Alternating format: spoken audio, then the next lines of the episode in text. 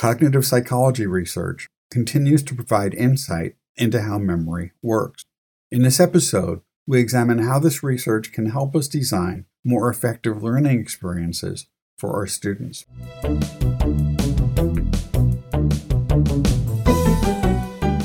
Thanks for joining us for Tea for Teaching, an informal discussion of innovative and effective practices in teaching and learning. This podcast series is hosted by John Kane, an economist, and Rebecca Mushtare, a graphic designer, and features guests doing important research and advocacy work to make higher education more inclusive and supportive of all learners.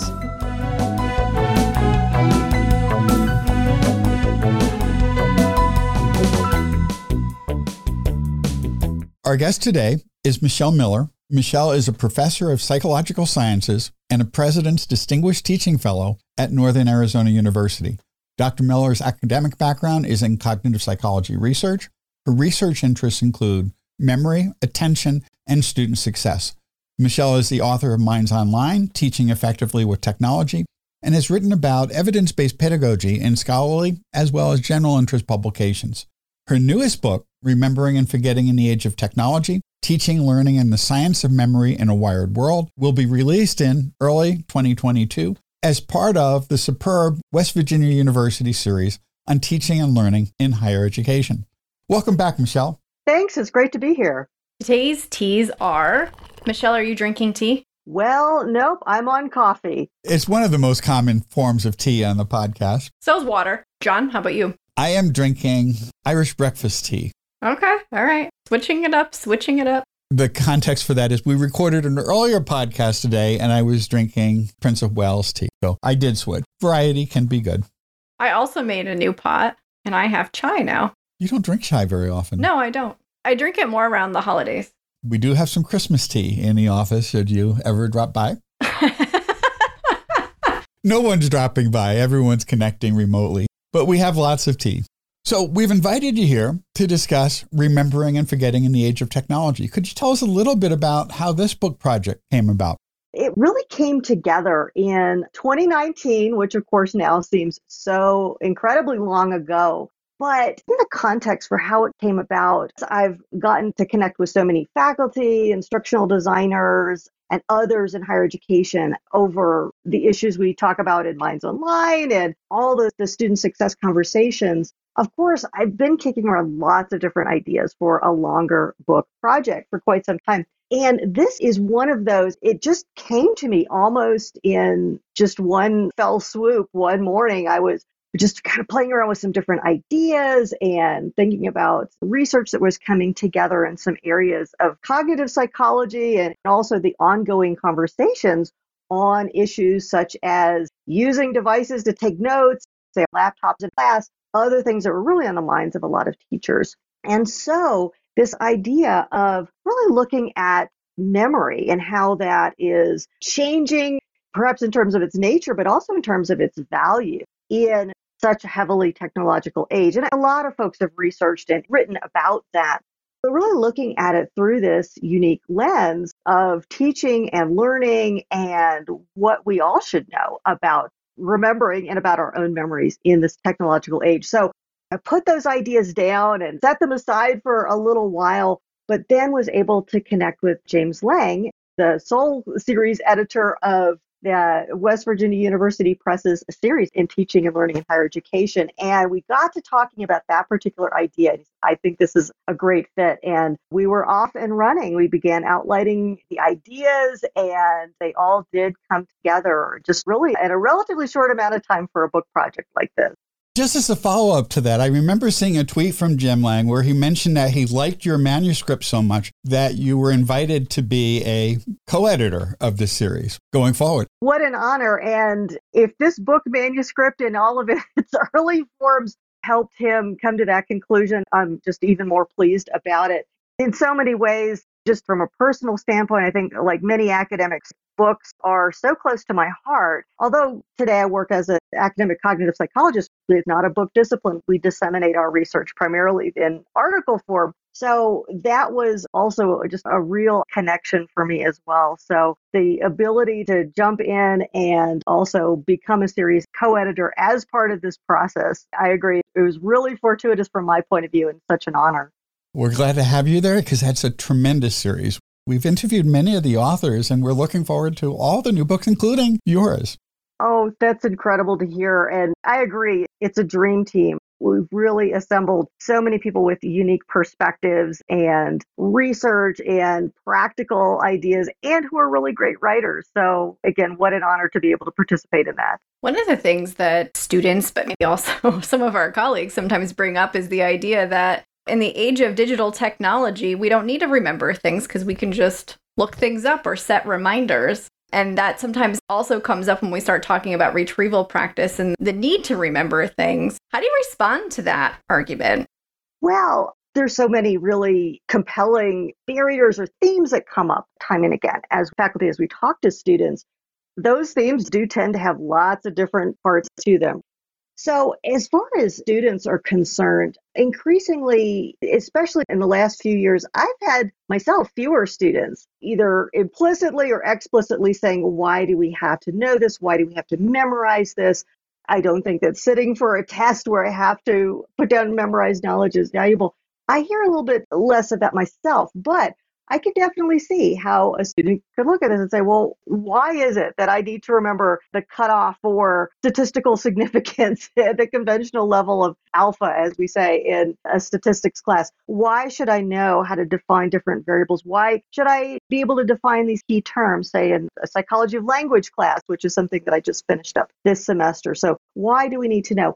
I think that students themselves can be very moved by the simple practical components. And I think it's a good thing that many of our students really are picturing themselves in their future professional lives, taking what they are learning, taking their skills that they're acquiring in college and putting that into practice in whatever their future passion, their future career really is. And I think that they can see that if you're constantly stopping and looking things up, if you're kind of reassembling information that you might need for a given task or situation, reassembling it kind of every time, and then running from there, that's going to slow you down. And I do think that students really want a sense of accomplishment. And I see more and more students getting excited about the prospect of acquiring really hard skills that are difficult to acquire. Maybe memory and knowledge per se isn't necessarily part of that, but I think it's in the vicinity. And I think with students as well, what helps is, again, either explicitly or implicitly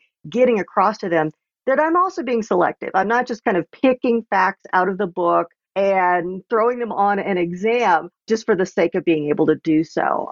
Pretty much for anything that I want them to know cold, if they've got to have it down in a given course, there's probably a justification for why that particular fact is going to be helpful or useful. And they've also been, I think, inspired by saying, well, yeah, professionals, they know this and here's how they can use this in a situation. Now, what students don't know and what I'm unlikely to actually put out there because it's just a little bit too much is this also emerging research in cognitive psychology that is actually linking having a solid knowledge base and the development of certain specific kinds of thinking skills. So without right off the bat getting too far into the nuts and bolts of that research, there is some promising new findings that are starting to link those two things, which I think conventionally as teachers, we've been maybe socialized to believe that thinking skills and memory are these naturally opposed things in the mind. It's one or the other, or they're kind of in a tug of war with each other, when in fact, both of those do work quite naturally together. So I also kind of in the back of my mind am really increasingly starting to suspect and to believe that, for example, if they know more about, say, dependent and independent variables, if we're doing a research methods class, in theory, at least, they should be able to do more of their own original thinking, to extend that knowledge into, say, designing their own studies or interpreting studies they're reading about in a more sophisticated way. So those are some things that I would put out there to students in response to that, yeah, quite reasonable question. Michelle, I'm finding what you're saying really interesting because I had students doing a lot of reflections at the end of projects this semester, and a lot of students explicitly said, I need to memorize what some of these things are because it's slowing me down and I can't spend the time on the things I really want to be doing. And in the case of the classes I'm teaching are creative thinking, but that really is exactly what you're talking about. They were feeling that same thing. Right. See, that's, that's really validating to hear. And here again is that kind of our culture as higher education teachers in a very well-meaning way. It's like, okay, there's creativity over here, and then there's memory and knowledge over there. And oh no, we have to make this choice. They're in active opposition. But your students themselves seem to be coming upon the fact that, yeah, when we do have more basic skills, basic knowledge at our disposal, sometimes that even frees us up to have more left over for the creativity. That's one way of thinking about it that I particularly like. And so, right, both of these things can definitely work together. And I think it brings up, too, what I've increasingly starting to describe as fluent practice, fluent application of what you know. I'm kind of getting this picture of, yeah, I'm out there, I'm working with students if I'm a teacher, I'm out there in a healthcare field, or I'm writing something if I'm a journalist, and I'm putting together my work right there on the fly, as your students are pointing at, having to kind of stop and start and go, wait a minute, let me reassemble this knowledge. One thing I was thinking in terms of the fluency concept is that if you're going to be a scholar studying writings in another language, it would probably be a whole lot more effective if you didn't have to look up each and every word as you read those things. Being fluent in the basic grammar of that language makes it a whole lot easier to interpret meaning from larger writings. And I think that holds in pretty much all disciplines. I agree. It's a really compelling metaphor, isn't it? Most of the opposition to this concept, this bifurcation between memory and higher level learning, I've seen not so much from students, but from many faculty who reject the notion of retrieval practice on the grounds that they're teaching higher level skills. And I've had more difficulty in trying to explain to some of our colleagues the importance that fluency in the basic concepts to be able to reach those higher levels. And you describe it really well in many of your writings and on past podcasts, too. I have had that similar experience. Going further back to the idea for this book, of saying this is a real hot button issue. There's really something there when an issue is this polarizing. And it really can be when you do start to talk about memory, and an even more polarizing word, memorization. It is very natural for faculty. I would say probably about half to three quarters, you'll get an immediate negative reaction of pushback. And here's the thing, it comes from a great place, I think, in all the experiences I've had. People will say, well, aren't we harking back to an outdated banking model of education that has been talked about for quite some time? Like, I'm the teacher and I've got all this great knowledge, you've got nothing. And so the whole teaching enterprise is a matter of me kind of cracking open my brain and you sit there passively while I pour it all into your brain. And of course, that is the last thing that any really committed, engaged teacher in higher education is going to want to be doing. So I think that that is one of, again, the really good reasons why we react with skepticism when anybody brings this up. What do you students actually know? What do they actually remember? How are you reinforcing that?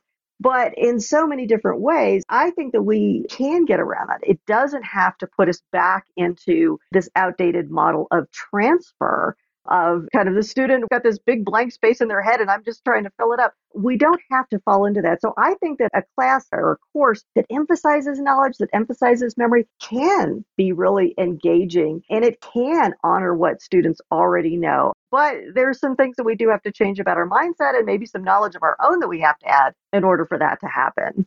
In the second chapter of the book, you describe some of the classic theories of memory that show up in a lot of textbooks that many educators once were exposed to and often still are exposed to. How well do those simple models hold up to evidence? And what are some examples of those simple models? So these models of memory, this is something that's inspired me going way, way back when I started writing about these issues a little over ten years ago. So what are the disconnects between either common sense conceptions of memory that we might have, or, as you said, things that we've actually read in textbooks that seem very, very credible? And for the most part, it's a matter of these things have been supplanted by continuing developments in the arena of memory. Now, one of the things that I love about writing about memory is that we have been researching this in cognitive psychology for a very long time. And we've had detailed systematic models that go back at least fifty years at this point. So it's wonderful we have so much to tap into, but that does mean that at this point, we have to sometimes say, well, how have we changed these, expanded them, or made them more sophisticated? So that's kind of where the field has gone and where those disconnects can arise. So I think if I were to run down some of the biggest outdated ideas or just wrong ideas, probably the biggest one is that three stops along an assembly line model. Sometimes this goes by the name, the modal model, when we were talking about it in the literature, but it's the one that if you took Psychology one oh one at pretty much any point, you saw in the textbook illustrated. So the idea is that we first gather these brief sensory impressions, and that's sort of the first step of memory. They stay in short-term memory. Sometimes you'll see a little circle with an arrow where we're rehearsing, like we're trying to remember the phone number before we dial the phone. And so we're saying it to ourselves over and over. And then there, the next step along the assembly line, it sort of travels along the long-term memory, gets dumped there, and then you can pick it back up. So this model was based on a lot of really good solid laboratory data, and it explained a lot of important patterns that scientists of the time were seeing, and things like, well, why is it that people remember lists in a particular way, or why is it we can only remember so many digits that people are asking us to say back, and so on. But here's the problem with that. First of all, we now know that there is a lot that goes on to determine what ends up permanently stored. And of course, the vast majority, we don't store. So things like meaning, things like interpretation, that short-term or immediate memory store. These days, many scientists, including myself, believe that we have quite a few specialized ones, and they work together in a sort of a coordinated fashion. So it isn't just this one stop. And some of this is just inside baseball for memory researchers, right? But I think for teachers, the problem does come when we do oversimplify issues like, well, okay, if short-term memory has a certain capacity, like you'll sometimes see the number seven plus or minus one or seven plus or minus two. Well, if I put seven things on a slide, then students will get it all. And as long as you just keep the number of things low, then you're golden. And it does not work that way. So things, for example, that are very meaningful to students, that students can interpret, that students care about, you can have quite a few pieces of information. And as long as they kind of hang together in that way and have some compelling thing that will cause them to stick, well, you're much more likely to see permanent storage. And I think, too, it also leads us down this wrong path that in a way actually harks back to that banking or transfer idea of education, which encourages us to think of memory as a place. And you'll see metaphors like, oh, it's a filing cabinet, it's a bucket. And that implies, Vern, that if you want to remember something, you just sort of will yourself to remember it and you just put it there. And as long as that place isn't too full, it's great. And I think we all know that it's not as simple as just wanting to remember something that you're going to be able to get it back. So I always encourage faculty, don't think of memory as a place to put things. Think of it as something that your mind and your brain can do that serves other goals, that helps you do other things. So that's one of the things that I would say about that. Now, here's another misconception. And actually, there was a very large-scale survey of adults in the United States. I talk about it quite a bit in the book, that simply asked them about some ideas about how memory works. And this one was accepted by a majority of adults who were surveyed, but memory researchers will uniformly reject it. And that is the idea that your mind is really more like a video camera. So it's almost like we've taken a technological metaphor and put that in place of the filing cabinet metaphor of yore. So the idea is that, well, we pick up things that are sort of around us or in front of us. If we see it, if we hear it, or if we see it multiple times or hear it multiple times, we just sort of store that away in very literal form. And sometimes people will actually take this to an extreme and say, well, somewhere in your mind is this hidden reserve of all these things that you've experienced. And if you can just tap into it, you can sort of rewind the tape and find anything. And nothing could be farther from the truth when it comes to what we currently know about memory. And so here again, for teachers, I think that that can lead us down the road of saying, well, if I just sort of make an announcement every day or write something on the board and students' eyes are pointed towards it, they'll pick it up, and they may or may not. And for students themselves, it can lead them to think that, well, even if I'm using a very passive or inefficient study strategy for acquiring knowledge, that will work. And I think we all know as well, for all kinds of different reasons, that that's not the case. Simply sitting for a certain amount of time, reviewing notes, highlighting or rereading is unlikely to give much of a payoff in terms of memory. That's because our minds, unlike video cameras, are constantly interpreting, sorting, sifting, even as we create those memories in the first place. One of the things that you've hinted about is the idea that perhaps we don't remember as much as we forget. Yes.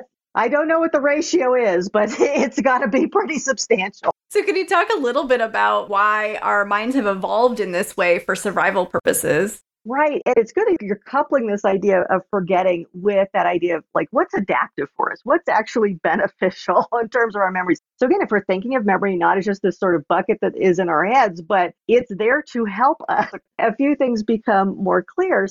And I think especially for those of us who are maybe more of the typical median age and life stage for faculty, we're constantly going, why did I forget this? Why can't my brain just sort of retain everything? And this is the thing, is that while we have to be careful about making these really specific sort of evolutionary arguments, there's been a lot of criticism of that. I think that's reasonable. But I also think that it is quite sensible to say, our minds, our brains are evolved for efficiency. Our memories are not going to be able to do what we need them to do if they simply pick up everything indiscriminately. That would be a really bad system design. Among other things, it would make the retrieval side of memory a lot more error-prone than it is. So back at Minds Online, I used this analogy of, of a gigantic closet. Well, it doesn't matter if you've got the biggest closet in the world if it's sort of disorganized and you can't find what you need when you need it. So our minds are very selective about what they take in.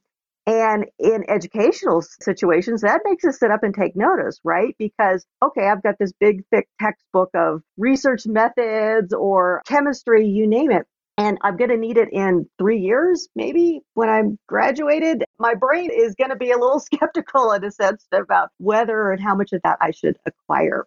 So we forget things or fail to encode or acquire in the first place if they don't clearly tap into survival, into goals, and so on.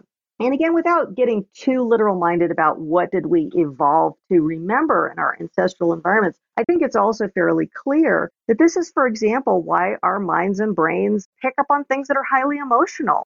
And for those of us who tack a little bit more towards anxiety, we're acutely aware of this because we often remember negative things. I have an example in the book, a personal example of how I got stung by a whole bunch of wasps when I was five years old and didn't even know what wasps were. And I remember a lot about that episode, not because I want to, but because my brain is trying to help me, trying to say, yeah, this was something that you do not want to repeat. Now, fortunately, there's also some positive sides to this. And you can say it also makes sense for our minds and our brains to retain things that gave us joy, gave us delight, that surprised us. Those are the things where we kind of go, yeah, that might be helpful for the future. So even though I've got a really high bar for what I want to save, that might make it through. And I guess the other place where this could really come into play is in the area of cues. So as I've written about in a lot of my work, we also have to remember that our minds are trying to be efficient in bringing back what we need to know in the right context. And we see this in a lot of areas of cognition, of things we know or things we can do. We can kind of blank out on them if we're not in the right setting. And here again, it can be very frustrating if, for example, we're sitting in an exam and going, oh my gosh, I'm trying to bring this fact back and I know I know it and I'll remember it later when the right cues are there. That's really frustrating, but another case of where our brain is trying to do its job the best way it can. And so we are highly reliant on those cues to be able to retrieve. So I think having a grasp of some of those, it really can start to make some pieces click into place and make some sometimes frustrating, sometimes strange quirks of the mind start to make a little bit more sense. So, Michelle, is that why I can remember someone in my class's name when they're in my class, but not when I see them on the street? Right. And you could also see other classical memory phenomena at play just in that case of students' names and students' faces. So when I have a new class, a new crop of students comes in, that is going to kind of overwrite, in a way, my previous students as well. So you get these sort of interference effects. And that's another thing that can cause forgetting or cause failure to remember is, is lack of distinctiveness sometimes too. When I've got ten semesters worth of students to remember, it gets a little bit harder to pick out the particular one. And that's another phenomenon that I talk about a little bit in the book. One of the things you talk about in the book is the argument that so often appears in discussions about whether the use of technology enhances or erodes memory. Maybe we could start with some of the arguments against the use of technology and what way may the use of things like smartphones and automatic reminders and other things perhaps do some harm in terms of our memory.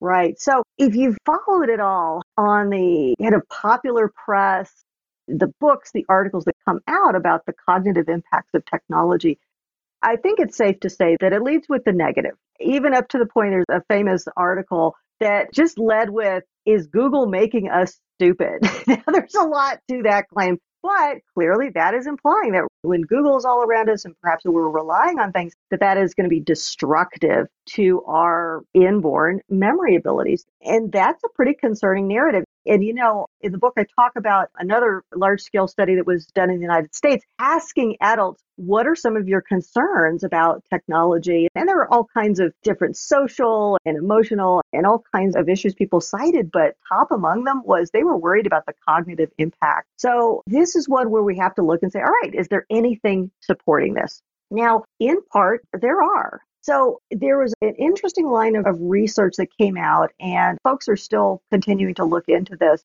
Some have even termed it the Google effect on memory. Not to call out just one particular form of technology, but that's one they were focusing on.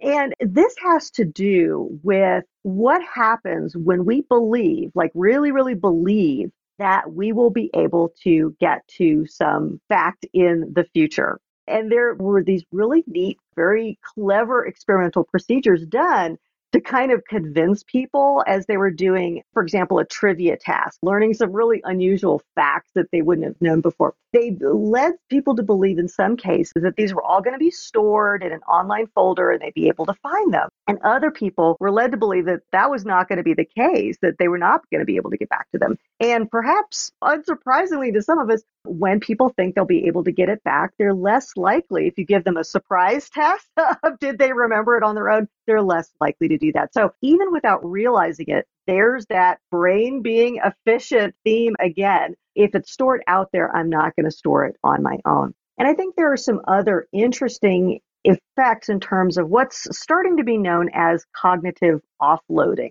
So if I'm going to put it over here, I'm not going to carry it, so to speak, in my brain. Use of turn-by-turn G P S. So what many of us, including myself, rely on to get from place to place. Well, it does turn out that if you are more reliant on G P S for a given region, you're going to be less likely to develop a sophisticated mental model of that. So those are definitely some of the negatives. Now, there's that line. And then another kind of line that comes down on the, wow, this has a negative impact on memory in general is, of course, distraction. Now, oftentimes, as I've written about and talked about a lot, you can't separate out memory and attention.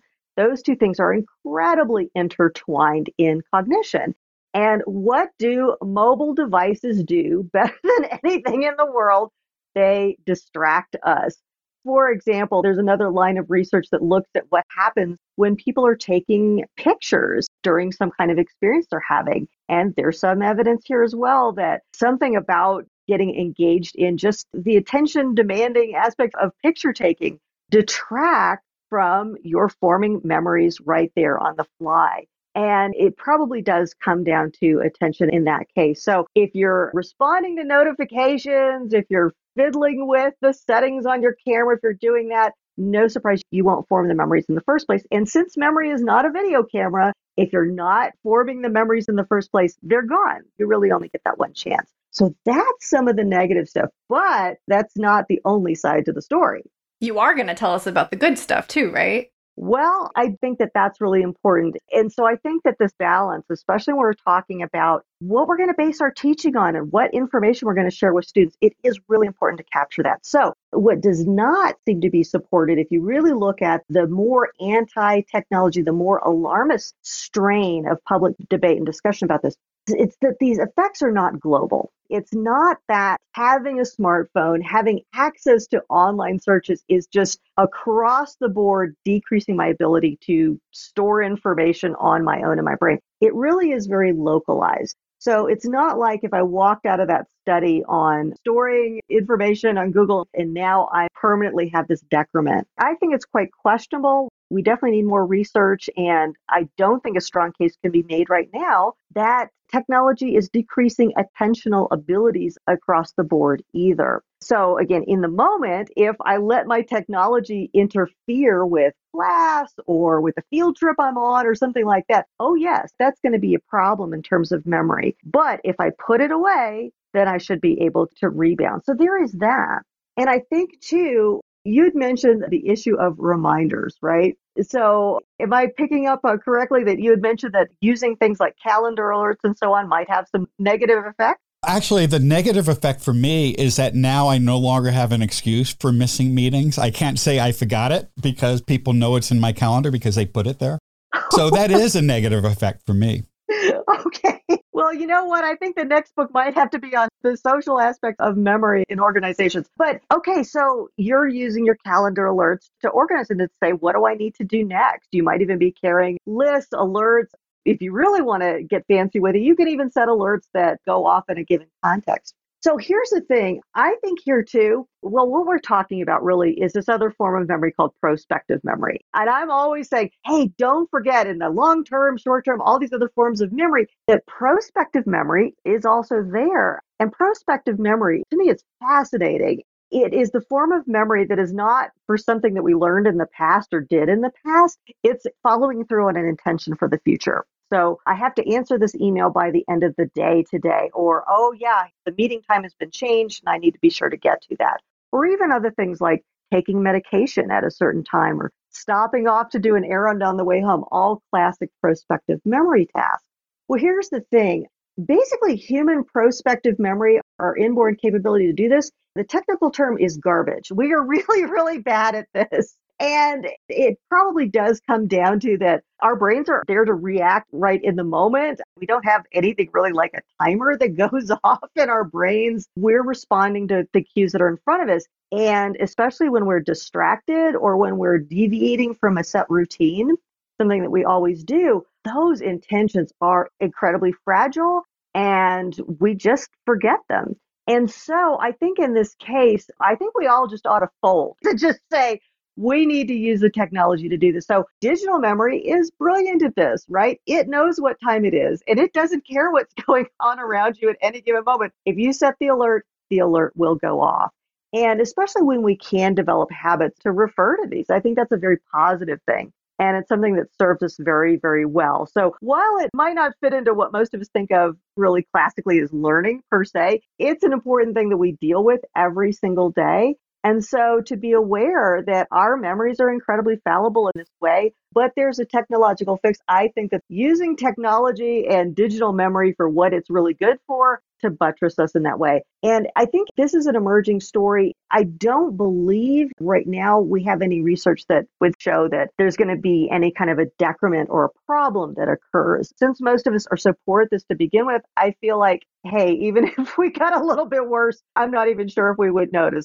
Like you, I've got to rely on the calendar. If it's in the calendar, I'll be there. If it's not, nope, I won't.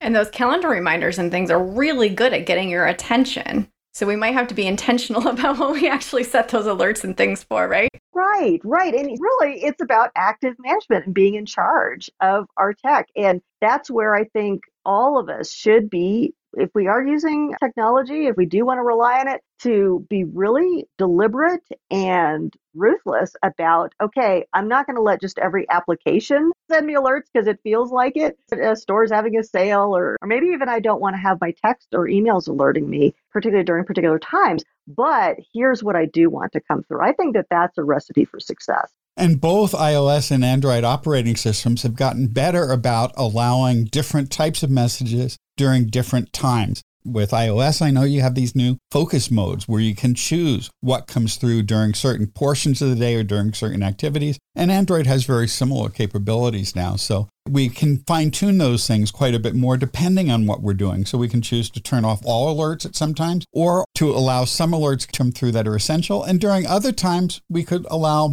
more if that's appropriate. I think that's a great point. And it, maybe there are some times when the phone just should be powered off. And it's up to us to really have that insight and, frankly, that metacognitive ability to be able to do that. I think that that's exactly what I would want for my students. And that's exactly what I would share with them in my times when I do get to talk to them. And I wanted to bring up maybe one other positive when it comes to education, especially those of us who are teaching and who are educators. Let's not forget that technology has opened up incredible ways to take advantage of retrieval practice. So that retrieval practice, of course, when students are effortfully bringing information back into mind, what we now know is this incredibly efficient way to build knowledge that's solid and to build it in less time. Well, we always want to be judicious about the technology we bring into our classrooms. I think we all now know that we don't just want to bring it in for its own sake. But quizzing programs, applications that students can use on their own, I found that many of my students are independently putting together Quizlets and using those. Well, that's really hard to do with strictly pencil and paper, low-tech tools. So that's another way that technology can really reinforce and strengthen memory if we let it and if we use it in the right way. That's a really great example of how to use some of this cognitive science research in the classroom. Are there other examples that you have of how we can continue to help students build their memory in a classroom setting or in our teaching practice? Oh, well, I would love to share with you. This is a very fresh example because I just did this last night. It's another technique that I talk a lot about because I'm really fired up about it. And this is the, I'll just call it the two-stage exam. And it's something that I have completely borrowed out of the repertoires of many innovative STEM teachers. So this is kind of the tradition and the practice that it comes out of. But I've been using it in my psychology classroom, and it's just got many, many benefits. So in the two-stage exam, what you do is, well, like last night, which was a final exam, I actually figured out the logistics of how to pull this off in a final exam because my students really wanted to do it, having had a great experience in the midterm. So here's how it works. You have your traditional no notes, closed book, pencil and paper exam. But here's the thing. We know that those exams are not just a way to assess knowledge. They're also, in and of themselves, this great way to reinforce knowledge. But we so often just walk away from them, or we quote unquote go over the exam, which is just kind of me reading the questions and saying, well, this is the right one. And then maybe students come back and argue. And so it can even just devolve and be about the points and not about the learning. So what we do is, say for the midterm exam, the class period immediately after when we took the test is set aside for, it's called the post-test discussion activity. What I do is I give students tests back to them, and I have some different ways of making sure that there's no funny business with those tests. And those tests are ungraded at that point. I've not looked at them. So I randomly assign students to groups, about three to five is ideal. And they sit with their peers, and I let them do this open book at this point. You don't have to, but I do. They get a new blank copy of that same exact exam, and they fill the whole thing out again as a group, really talking about the different questions and coming to some consensus. And I give in a little incentive. I say anything over ninety percent that the group earns on this exam is added as extra credit to everybody's exam in that group. So it won't completely change your grade, but it does give some incentive to really focus. Now, here's the tie to memory. We know, too, that another quirk of how retrieval practice works is that when I have answered a question and maybe I've gotten it wrong, that's a point where it creates this very fertile, very receptive window for restudying that information. And that makes a lot of sense, right? We're curious, we want to know. And then sitting with a peer and having them say, well, actually, I came to this conclusion, and here's why. You lead to substantive discussion. You take advantage of that receptive window for learning.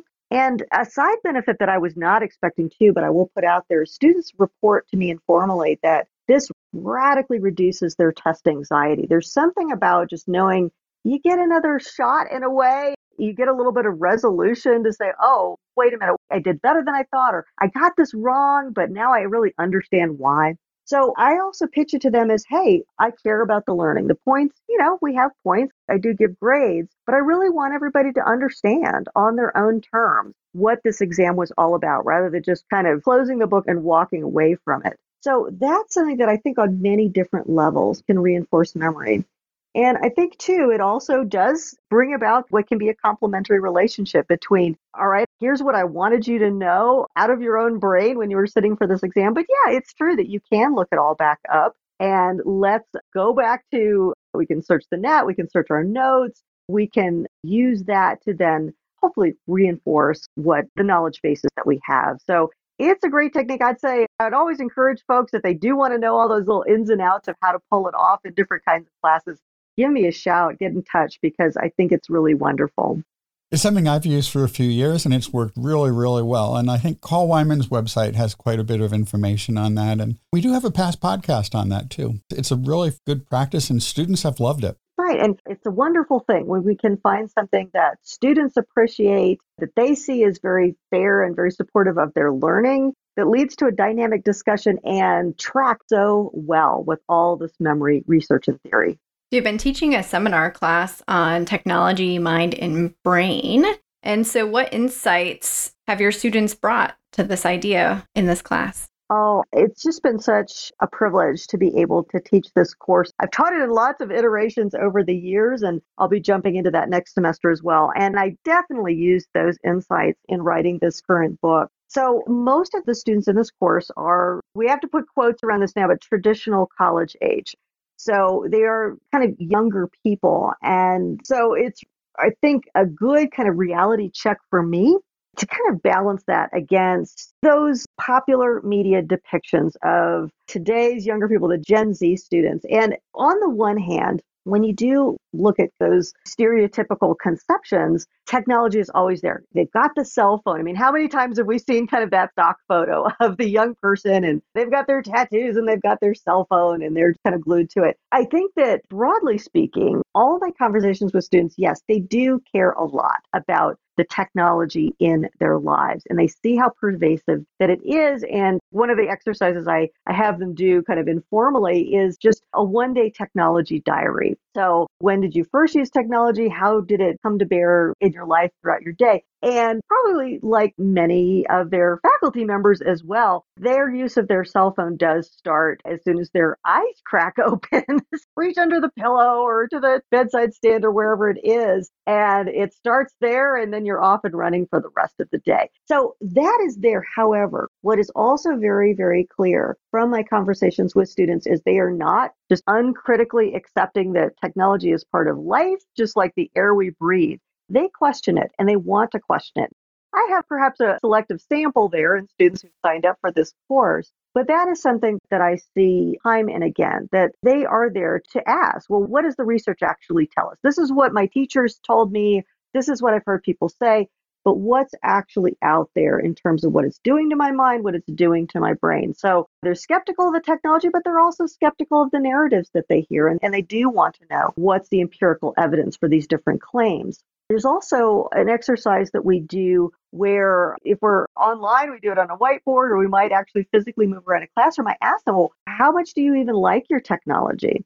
And they've thought about that too. And they can say, yeah, I accept it as kind of a necessary evil in my life, but I don't like it. I got rid of my Instagram. I don't like to have my cell phone on me all the time. To others who say, oh, I love it. I love being on Discord with my friends. I love gaming. I can't imagine life without my phone. I love my profiles and so on. So there's also that range of attitudes, acceptance in different ways that students are using technology. Now, one thing they do have in common too, though, they want to know, how can I put this to use in my life? So some of these things we were talking about before of how can I be in charge of this? What really should I be doing? What are some different suggestions, hacks, apps that I might want to install, apps that I might want to deinstall off of my phone to fit my purposes?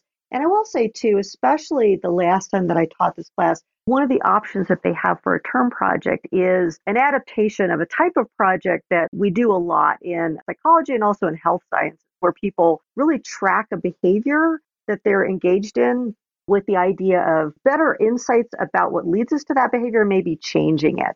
So students have the option of choosing something that might be social media, it might be their overall screen time, something that they say, I really want to moderate this. This feels a little out of control in my life, or I'm wondering what would happen if I did this less. And so I've seen students design for themselves. Usually these just take a few weeks to do for the project, although they might carry on further. I've seen all kinds of different variations on this, everything from totally getting off all social media to having tech fasts on the weekend for students with families who are concerned about their family time. I asked them to say, well, did it do what you'd hoped you wanted to do? Did you feel more clear-headed? Was your mood any better? Did you have more time? Did you feel more focused when you were doing your schoolwork?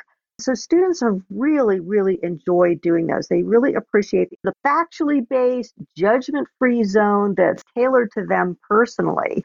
They really appreciate that. And they appreciate having some techniques, because we bring those in as well. Just basic behavior change techniques. If you want to do something less, here's how to do that. And here's how to know if you're succeeding. So those are some of the great things that I, again, have been so privileged to have a window into through teaching this course. Are there any other suggestions you have for faculty in terms of how to use technology effectively to enhance learning?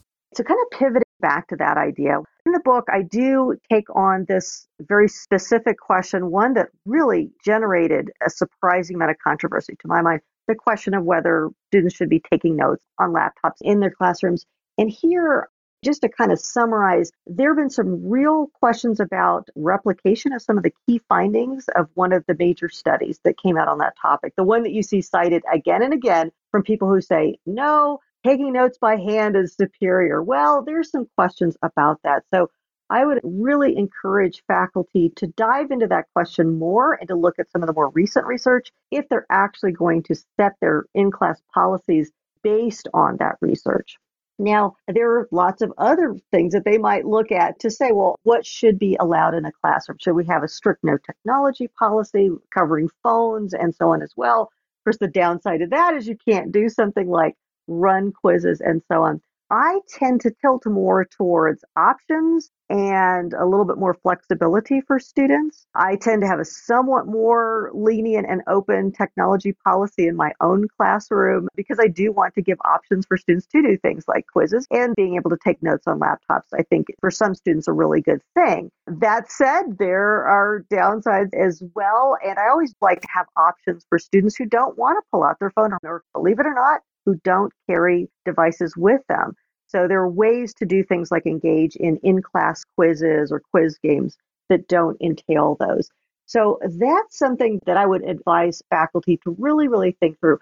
James Lang's work, his Distracted Student series in the Chronicle of Higher Education, and his recent book on the subject also gives a different perspective on how to design appropriate things like policies for, for different situations, different kinds of classes, and so on. So I would say that I would encourage them to, anytime you feel you have that sort of teachable moment or receptive window to talk to students about their technology, to encourage them to do things like clean up their notifications, see if they might want to use calendar alerts to help stay on top of their classwork and so on, to take advantage of that. So those are some of the specific things that I would say for faculty, but it is something that I think we should all be thinking about. And when we come back to just the issue of memory, I would say be reflecting on what are the key pieces of information that do lead to that fluent practice. So when you're putting those facts on the study guide or saying, here's what I want students to know, step back for a minute,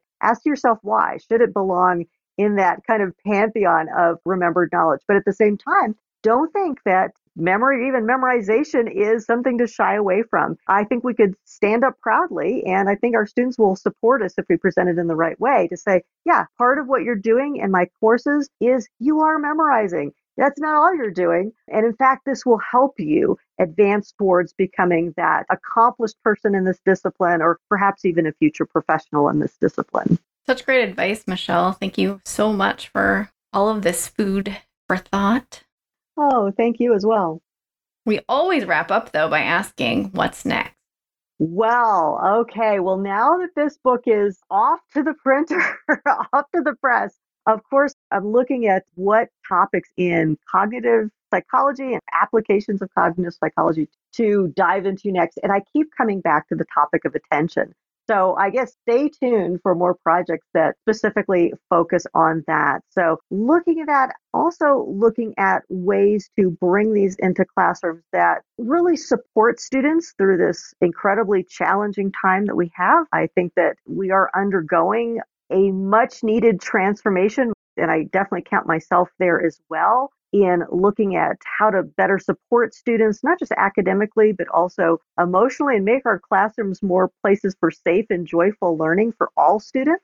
So engaging in that conversation as well, and keeping an eye on what the next few semesters are going to look like, not just at my institution and in my classes, but really in higher education in general. So that's the point I'm at, and always looking forward to connecting with faculty, instructional designers, and others across the field. Well, thank you, Michelle. It's always great talking to you, and we've learned a lot from you over the years. Oh, you all as well. Thank you so much for all you do.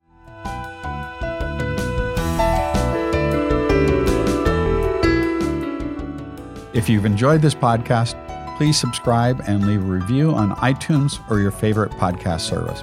To continue the conversation, join us on our Tea for Teaching Facebook page. You can find show notes, transcripts, and other materials on tea for teaching dot com. Music by Michael Gary Brewer.